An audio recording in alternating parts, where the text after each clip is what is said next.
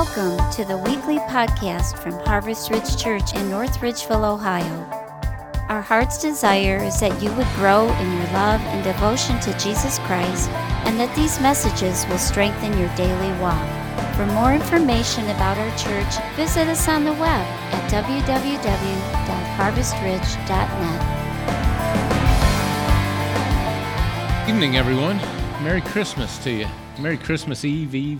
Christmas, whatever that is. You know what the day before Christmas Eve is? Christmas Adam? Anyway, sorry. All right. No, this is the real joke. That one I didn't like very much, but I like this one, all right? What do you get when you make a Christmas wreath out of $100 bills? A wreath of Franklins. Hey, that joke deserves a little R-E-S-P-E-C-T. Oh, y'all the half here with me today. I get to talk to you today. We've been talking the last couple weeks. We mentioned angels quite a bit. Angels have a lot to do with the Christmas story. And I wanted to have a little fun tonight. And I tell you what, we're gonna look at some of those pictures of angels. These are modern pictures of angels that I found. You know, everywhere in the Bible it says that people were filled with awe and fear. I don't believe anybody's going to be afraid if that shows up, right? And actually, I did a Google search, and these are like some of the top hits. So the next one, I was wondering if anybody, that just makes me want to pick up a big hug, you know. That's not an angel I would be afraid of. And then there was this one. I'm still trying to figure out what's going on with those two guys. Is that like Laurel and Hardy in their infant stages? I don't know. I saw these, and I was wondering if this is what angels is all about. And I've been reading a lot about them in this Christmas story. I notice angels everywhere. So I wanted us to read about them. So if you would you stand to your feet in honor of God's word? And we're going to read from Luke chapter 2, starting verse 9. It says, "An angel of the Lord appeared to them, and the glory of the Lord shone around about them, and they were terrified." I wonder if any of those angel pictures I just showed you would make you terrified. They were terrified. "But the angel said to them, 'Do not be afraid. I bring you good news that will cause great joy for all the people. Today in the town of David, a Savior has been born to you. He is the Messiah, the Lord. This will be a sign to you. You will find a baby wrapped in cloths and lying in a manger.' And suddenly a great company of the heavenly host appeared with the angel." So there was not only one angel, then there wound up being a whole bunch of angels. So, they're shepherds. Can you imagine shepherds out? "Bob, hey, what's going on tonight?" "Nothing much. Did you bring your lunch?" "No, I didn't bring mine. We're going to have to go into Chipotle." "Oh, it's closed because it's night."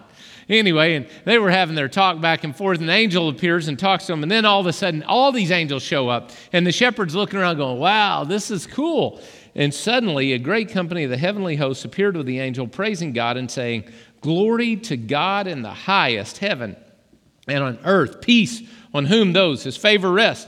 And when all the angels had left them, so these guys have been watching this heavenly choir sing, and the angels go away, Bob looks over to Ed and says, "Yo, let's go to Bethlehem. I think we ought to check this out." That was my Gomer Pyle voice, and I did not even mean to go there. Not bad, Gomer. Yeah, pretty good. Almost as good as your, whatever his name was. What was his name? Jimmy Stewart, yeah. So if you missed the play, then you missed that. That was good. That was really good. Can you imagine, though, the shepherds, like, duh. Well, if angels, everyone, I know I said it on Sunday. I'm going to say it again for those of you that weren't here. If you're ever going through a normal day and an angel appears and talks to you, and then an angel choir starts singing to you, and they tell you that there's something you ought to see, maybe, just maybe, you ought to go check that out. Just maybe. Just say it. All right? Jesus, I pray that tonight your word would speak to us and our hearts would be open to you. I pray that you would speak to this Christmas season, that our hearts would be open to the truth and love and life and liberty you give us. In the name of Jesus, we pray it. Amen. Amen. Before you're seated, would you turn and smile at somebody? You don't even have to remove your mask to do that. They can see through your eyes. A big smile. Just give them a big smile. Say Merry Christmas if you want. Give them a smile. All right. Online, here's your big smile. Glad to see you guys. All right. So apparently the artistic view of angels is a little different than the scriptural presentation. Angels were feared. Every time they show up in the Bible, there's always the first words they said were, don't be afraid. And I've thought about that. And I want to give a couple options. You know, maybe our view of angels is a misrepresentation of what they look like. Maybe they don't look like cute little babies. Maybe angels really are fearsome warrior-like creatures. Maybe not. I don't know. Maybe they're normal people, but look like normal people. But maybe it's the fact that they walked into circumstances where fear was already present. And since fear was already there, their message was, do not fear, because fear was already there. You know, things weren't going right. Or maybe, just maybe, they'd spent some time in the presence of God, and when they showed up, a presence showed up with them. Angels, though, when they showed up, they had a message to give. And this Christmas narrative is filled with a story of angels sharing truths. They showed up when Elizabeth was going to get pregnant, and they spoke to Zechariah about Elizabeth's pregnancy when she was an old lady. And John the Baptist was to be born. They delivered the message to Mary about Jesus being born to a virgin conception of Jesus. They delivered the message of Christ's birth to the shepherds. See, angels showed up everywhere. And angel stories have been around for a while. I know our culture went through a preoccupation time period with angels.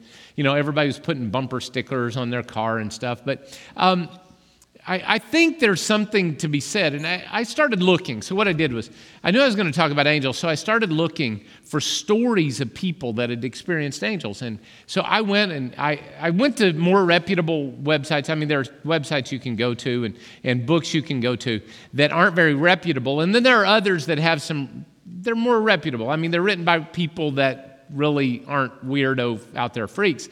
And I ran across a couple of those, and I ran across stories. And the stories I'm going to relay to you, all of them needed a couple of things. Number one, they needed to not be presented by a weirdo. And number two, they needed real people's names and real places and instances where these things happen. So these are some stories that I picked up, and I just wanted to share with you. Maybe angels are still communicating today. Maybe they're still there. And the first one is about a guy named Peter and Eileen. And they were missionaries in Ghana, Africa. And one day, Peter, in 1982, Peter was out, and a thief in northern Ghana tried to kill him by smashing him with a car stand.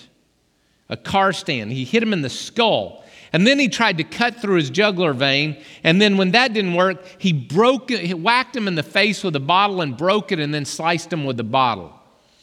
And the thief somehow got the keys into the compound, and Peter was wandering around the edge of the compound, and between Eileen shutting him out and the thief trying to get in and accidentally locking doors, Peter couldn't get in the compound, and the thief was coming back to Peter after he woke up, and he was coming back to him, and Peter said, "Let me in, Eileen." She said, "I can't, the door's locked." And she said, at that moment, the fence was about head high, and Peter got picked up and literally set over the fence in front of her. Now, the missionary story. So there's a lady named Anne Wilson. She writes, "I was unexpectedly admitted to the hospital after a routine biopsy went wrong. Doctors came to see her, but it's like in her sickened state and all that, she couldn't understand what they were saying. And then in the middle of the night, a doctor showed up, and a doctor explained to her what was going on and what she needed to do to get better. Boom, boom, boom, in an understandable way. And when he explained that to her, he left. When she asked the next day about the doctor, someone said, "There's no doctor like that here, and we don't have that doctor around." Now, I shared that story with one of our staff members, and they shared a very similar story that happened in their family that sounded a lot like this as well.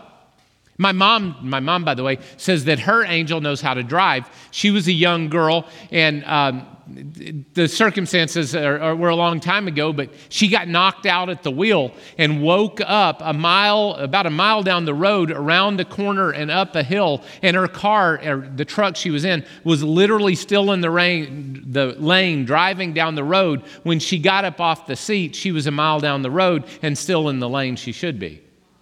Now, these are stories. You hang around Christians, people have stories like this. I I'm not here to convince you that these stories are accurate, they're real. I'm not here to do that. I'm simply saying that I told you guys for years and years and years, the more I pray, the more coincidences happen. So I may be totally, totally weird, and I may not have any facts to back it up, but the more I pray, the more coincidences happen in my life about what I prayed about. So I don't know, you can do what you want to. If you're a doubter or a skeptic or whatever, you can be a doubter or a skeptic, but I'm going to continue to pray because the more I pray, the more coincidences just happen to answer the prayers that I've been praying. And one more story about a guy. This one I did a little bit more research on, and I thought it was good enough to share the whole story. The guy's name is Roger Barrett. I believe we got a picture of Roger and his wife. Roger Barrett is a gentleman who had bladder cancer in 2009. And he had bladder cancer, and they started treating him for it, but the treatments they were giving was causing infections in him, and the infections were more deadly than the bladder cancer. And then they did a biopsy in early 2010, and the biopsy in 2010 showed that the bladder cancer had spread outside of his bladder, and he was being eaten up. Just literally, it was moving rapidly through his body, and they said, "You will not live more than a few years. You're going to die, and there's nothing we can do about it." Well, that was in the middle of 2010, and in 2010, Roger put out his display. 150,000 lights that he put. This is only part, some of the pictures. There were a lot of pictures available. 150,000 lights, so big that he used 3 different meters in different yards and stuff to do all of the displays, and those 3 different electric meters totaled up about $750 to $800 a month to cover the cost of this. Well, one day, with bladder cancer, getting sicker, the extreme cost of dealing with all of that and then the cost of running these lights, there was a couple that showed up. And they showed up in a little car, and he was out parking because he had, refreshments like he would offer hot chocolate and hot dogs to people, and he was out talking to people because he was using it as a witness tool, and he would show people around the yard and tell them about Jesus. Well, his car showed up, and a lady got out in a long white coat, all the way down to her ankles is how he described her, and he said the man with her was in his Sunday best suit, just sharp dressed, and they walked around the yard. Roger parked them, and they walked around the yard for about 2.5 hours as he showed them everything. Toward the end of the trip around the yard, 2.5 hours with all the crowd and neighbors and wife and everybody there. At the end of the 2.5 hours, Roger began, he was sort of wrapping it up, and the people said, "We noticed a lot of Jesus stuff there." And Roger said, "Here's my door." So he starts telling them about Jesus, and they said, "That's really great, but hey, Roger, how much does this cost you?" He said, "About $750, $800. And they said, "That's a lot of money. That's a lot of money." He said, "Yeah, it's a little tight." They said, "Oh, switch subject again. Are you sick? Do you having bad health issues?" And he said, "Yeah, I've got bladder cancer." And they said, "Would you mind if we prayed for you?" And Roger said, "Sure, you can pray for me." In his words, he said he didn't know if they touched him or not, but he felt like he was just hanging over the edge with his feet dangling in the air and just feet dangling. Anyway, Roger told the story, and when they left, they said, "Don't worry about your sickness and don't worry about the bill. It'll be taken care of." And then he went to his wife and he said, "Those people were really cool." And she said, "What people?" He said, "The people I've been walking with for the past 2.5 hours. She said, "There was nobody here that matched that description, Roger. There's nobody here like that." They asked his neighbors. There was nobody here. So Roger went to the doctor the next Wednesday to get a biopsy. And his doctor, as soon as he got it, called him first thing in the morning and said, "Roger, you sitting down?" Roger said, "Yeah, what's up?" And he said, "All of your cancer is gone. Every bit of it's gone." You ready for this now? When they got their bill, it wasn't $750 or $800. The combined bill of all 3 meters was $187. And his wife said, "Dear, we've made a mistake. They must have billed us wrong." And he said, No. God told me he would take care of it." Now, I don't know what happened there. I don't know if it was a human being that came and may have prayed for him and gave him prophecy. I don't know what happened. All I know is this, is that the more you hang around Christian circles, the more you're going to hear stories of supernatural, even if you will, weird things happening. So The reason I did this research is because, honestly, I'm a skeptic. And I'm a doubter. So when I read the Christmas story, I'm like, really, angels showed up to a bunch of shepherds out in the field and started singing. Does anybody approach this like me? You don't have to admit it if you do. I'm one of the weird ones. And I ask these questions, and I'm like, is this really what happened? And when I hear stories like Roger's and these other stories, I'm reminded once again that we live in a world that isn't just our three dimensions. We live in a world where there's a God that's greater than the dimensions we can see and touch and feel. And we also live in a world where God still does the supernatural. And I believe that, and I know that He does. And even when I don't understand and when it seems a little out there, I have to say, you know what? I'm going to believe that it can happen. Because apparently my mom's angel knows how to drive. And apparently Roger's angel knows how to pay electric bills and heal people of bladder cancer. So, I've not personally investigated these stories. I said, I mean, I did read them, but I didn't like go talk to people. But I want to encourage you to do me a favor. Just simply open up your heart to the supernatural message of angels. And that leads me to what is their message? There are three reasons angels showed up at the birth of Jesus. And there are some do's and don'ts of angelology, and people make a lot of weird stuff. So I'm going to give you three things you can take to the bank if anybody ever talks to you about angels. These are biblical truths. First one is angels are curious. The Bible says in 1 Peter chapter 1 that angels are curious. 1 Peter chapter 1, verse 10, concerning this salvation, the prophets who spoke about the grace that was to come to you searched intently with the greatest care, trying to find out the time and the circumstances to which the Spirit of Christ was pointing when He predicted the sufferings of the Messiah and the glories that would follow. And then he makes a really cool statement there. He says, even angels long to look into these things. And that Greek word, look into these things, literally means they want to stoop down and peer into it. They want to stoop down and peer into it. And that reminds me of a story. Years ago, my daughter, we had a leak in our bathroom upstairs and the house we were living in. And I had to fix it, but I couldn't get to it. I had to cut a hole in the floor to get to the problem to fix it. And when I was cutting the hole in the floor, my little one was standing over there just peering away, and I'm trying to cut, and she's in the way and all that kind of stuff. And when I think of angels long to look into it, I think they're sometimes like that little girl that sees something she wants to understand, and she's just peering away and getting in the way. And I wonder if sometimes angels aren't like that too. They want to see what's going on. As a matter of fact, angels want to understand, but they don't. They want to understand, but they can't understand what it's like to be forgiven. You know, angels don't know what it's like to be me and you. They long to look into this salvation. They don't know what it's like to have the guilt and the shame lifted off of you. They don't know what it's like to have repentance and cleansing and having the joy of Jesus fill your heart. And they watch us go through this, and I'm sure they're like, wow, I wonder what that's like. There's a song that I heard as a kid growing up. It was, there's a song heaven's angels cannot sing. I once was lost, but now I'm found. And you know, angels long to look into it. So, angels showed up that night because they wanted to see what was going to happen. Second of all, angels are worshipers. Angels are worshipers.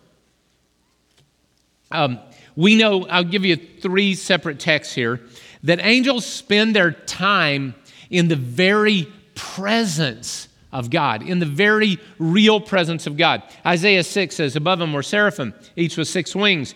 Two wings they covered their faces, two they covered their feet, with two they were flying, and they were calling to one another, holy, holy, holy is the Lord Almighty. The whole earth is full of His glory. They were worshiping. That's what they did all the time. Psalm 103:21, praise the Lord, all His heavenly hosts. All of the hosts of heaven, it is angels' job to praise the Lord and to worship Him, you servants who do His will. Revelation chapter 5:11, then I looked and heard the voice of many angels numbering thousands upon thousands and 10,000 times 10,000. God has enough angels. You know, I hear people say crazy stuff at funerals like, God just needed your dad because He needs another angel in heaven. No. If God wanted another angel in heaven, He would make them like He made the others. It is an unfortunate thing that sin entered this world and people that we love die. But God's not taking them. He's not taking them so that he's selfish and he wants them more than you. Please, there's no comfort in that. Please don't ever say that to anybody. All right? What happened? So if God wants another angel, he doesn't have to take your family member. He can just make another one. He made them all to begin with, right? And he has thousands upon 10,000s and 10,000s, and they encircled the throne and the living creatures and the elders and said, in a loud voice they were saying, worthy is the Lamb who was slain to receive power and wealth and wisdom and strength and honor and glory and praise. What happens is these angels live in the unfiltered presence of God. The unfiltered presence of God. So their reaction, if you encounter the unfiltered presence of God, the reaction, the only right action is to worship from your heart and to give God all of your praise. And that's how they live. It's sort of like the person who lives in Northeast Ohio. And yesterday, something incredible happened. There was this yellow thing up in the sky for a couple of moments. There was this yellow glowing thing up in the sky. Did anybody see the Christmas star? No, you didn't. You live in Northeast Ohio. You saw clouds, right? You saw Lake Erie sunshine right up there. That's what I'm talking about. No. Yesterday, that yellow ball came up in the sky, and it was really cool, wasn't it? Really? Yeah, but it was covered with a layer of clouds most of the time, and it didn't get all the way down. But I went out in it. I got to get some vitamin D, I said, but it was too cold. I couldn't hang out. And y'all know what I'm talking about, right? Looking at the sun. But if you're ever on a midsummer day and you're out and that sun is shining with no interruptions and no filter of clouds, I mean, you look up at that sun, and if you look at it, it'll blind you because you're not made to be able to interact with the power of the sun without it cooking your skin or blinding your eyes. Just like you can't handle the sun, so also we can't handle the full manifest presence of God. So when he shows up a little bit, it overwhelms us. Those angels, though, they're able to look intently on all of the glory of God, and you notice what they're made to do. They're made to glorify God because they get close to him. So the closer you get to God, the more you'll be like them. You will be worshiping. Hey, there's one more thing I want to say about this worship. Is if anything, I've heard people tell me about their experiences with supernatural beings. And if your experience does not lead you to worship God, it was not truly an angel from God. It's a good filter. You know there are false angels, right? You know that God is real and mighty and that his angels are real, but there are also demonic spirits that are there to deceive. And an angel will lead you to worship God, but if your encounter doesn't lead you to worship God, then it's from the prince of darkness. And I just want to give this to you because somebody needs this tonight. Somebody needs this in this room. You are under attack. And it may not be the devil attacking you. It might be a force of darkness or some spiritual power that's going on. And I want to give you an answer on how to win against the forces of darkness. Y'all ready for this? It's in James chapter 4, verse 7. And it says this, James chapter 4, verse 7. Submit yourselves then to the Lord, resist the devil, and he will flee from you. A lot of you spend a lot of time resisting the devil, but you don't spend a lot of time submitting to the Lord. If you want to win, you got to do both. You got to submit yourself to the lordship of Jesus. That means he's Lord. He says what you ought to think, what you ought to do, and how you ought to do it. And then you resist the devil and he will flee from you. But if you're just resisting your own evil tendencies and the bad things, if you're just fighting against that and there's no submission to God, you will never win. They will overpower you. You will be beaten down. You will lose. But you got to submit yourself to God first. All right. Thirdly of all, the messenger. Angels are messengers. Angels are messengers. Their job is to deliver a message. Angels always deliver messages from God, and these messages will always agree with God's word because they will agree with the character and nature of God. So if an angel speaks, it will agree with God's word and what God has revealed himself to us through the scriptures. It's like a voicemail. Has anybody ever left a voicemail before that you wanted to go back and get back? Anybody ever done that? You left a voicemail and you're like, oh no, I shouldn't have done that. Either it was your tone of your voice or the words you said or something like that. Angels are sort of like voicemail. They deliver what you really mean. They deliver what God really means. They deliver what God really means regardless. And I think we need to understand that messages from angels will never, ever be confusing. They will always bring glory to God, and they will always line up with the Scriptures. So let's look at what the message of the angels was. Y'all ready for this? Do not be afraid. I bring you good news that will cause great joy for all the people. Today, in the town of David, a Savior has been born to you. He is the Messiah, the Lord. This will be a sign to you. You will find a baby wrapped in cloths and lying in a manger. Now, there are five messages here. There are five parts of this message I wanted us to talk about super duper quick. Number one, do not be afraid. You don't need to be afraid to hear God's message, even if it requires you to change. I know people that have lived their entire life afraid that if they ever get close to God, God's going to ask them to do something they don't want to do. And I just want to tell you this. If you are a person that you are afraid of getting close to God because you're afraid He's going to tell you to do something you don't want to do, then you really don't know God. Because if God tells you to do it, it will be the greatest joy you've ever done, no matter how much it costs you. So don't be afraid of the message of God. Don't be afraid of what God says to us. And the second of all, it's good news. Now, this message is good news. And if you don't hear the message of Jesus, you don't hear the message of God's love for you in the Scriptures, you don't hear that as good news, then maybe, just maybe, you're listening with the wrong ears, because God's message to you is good news. And if He asks you to change, to repent, to move on, to follow His will, His way, it will be the best thing for you and everybody around you long term. It's good news. It's good news. Thirdly of all, today. God's message is not for tomorrow. You know, when I was a kid, I'm going to wait until after I have sex to get saved. I know nobody ever said that one, right? I'm going to wait until after I do what I want to do before I give my life to Jesus. I said stuff like that. How stupid are we to think that we have to accomplish something before we step into God's fullness? Because God's fullness is better than anything you can imagine. So today is the day. If you say, I'm going to do it someday, you just said, no, God, I'm not going to do it at all, because a no answer is a no answer. And fourthly of all, Savior. You have to realize you need a Savior before you can appreciate the sending of a Savior. I don't care if you're Jew or Gentile or Roman Catholic or Muslim or Buddhist or Protestant or Pentecostal. If you're an atheist or you're just a good person, you need a Savior. And if you don't recognize how much you need a Savior, then you're not viewing your life honestly, because your life is a mess on your own, and you need Jesus to save you from yourself and from your sins. And last of all, He was a baby, and He came as a baby. Yeah, like that. Because babies cry, and babies are they're noisy, and they're messy, and they stink, and they need somebody to take care of them. And He did all of that to show you that He is willing to lay everything on the line to show you how much He loves you. God loves you that much. So, we live in a real reality. The reality we live in is earth, and there's another reality. It's heaven.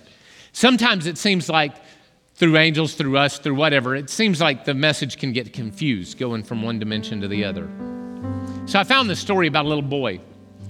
His mom and dad had left their lucrative business and had gone to work in a ministry in San Diego on the border, working with people who were crossing the border who were sick and not doing well financially. And this ministry didn't pay them a lot of money, and they were financially busted. They had no savings. They had no extra income. They were just trying to make bills. They knew God had directed them there, but they didn't have any margin. And it was Christmas time. And their little boy came to him and said, Dad, I want a bike for Christmas. And the dad, knowing he didn't have enough money to buy a bike, said, well, son, We're just going to have to ask God to give you your bike. So why don't we begin asking him for your bike? And I tell you what, why don't we do more than just ask him for your bike? Why don't we get really specific all the way down to the color? And the little boy began to pray. He said, God, I want a green bike. I want a green bike. I need a green bike, God. Give me a green bike. So the boy, as he continued to pray every night for his green bike, it was the week before Christmas. And a friend called the dad and said, hey, I found a bike that might work for your kid. I don't know what you're planning on doing for Christmas, but I found this bike for him. And the dad hadn't told the friend about this. And he said, well, what color is it? He said, it's yellow.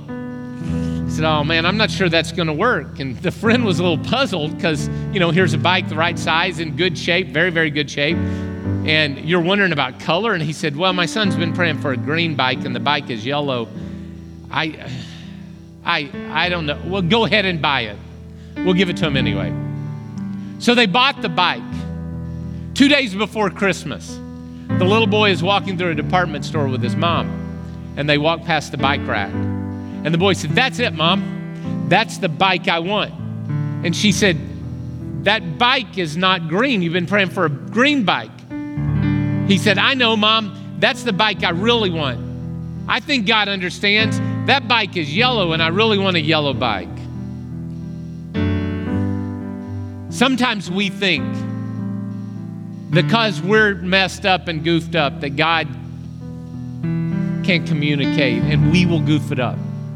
But I want to say to you, if your heart is really open to God, if you're really open, his message of life and truth and hope can even reach past your failures, your lack, your misunderstanding, your confusion. And he can guide you into what you need, because what he offers you is better than what you want. I'm going to ask you to bow your heads with me, and I want to pray a prayer. In the scriptures it says that if you confess with your mouth Jesus is Lord and you believe in your heart that God raised him from the dead, you will be saved. And I'm going to invite you today to believe that Jesus Christ is Lord, that he was resurrected from the dead. And I'm going to invite you to confess him as Lord. Jesus, I pray right now, if anyone's listening or watching online and they're having this rise up within them, this belief that you are alive and well, and they're believing the good news in the message, I pray that this very moment they would confess you as Lord, and their life would be filled with the salvation and the goodness of God. Amen.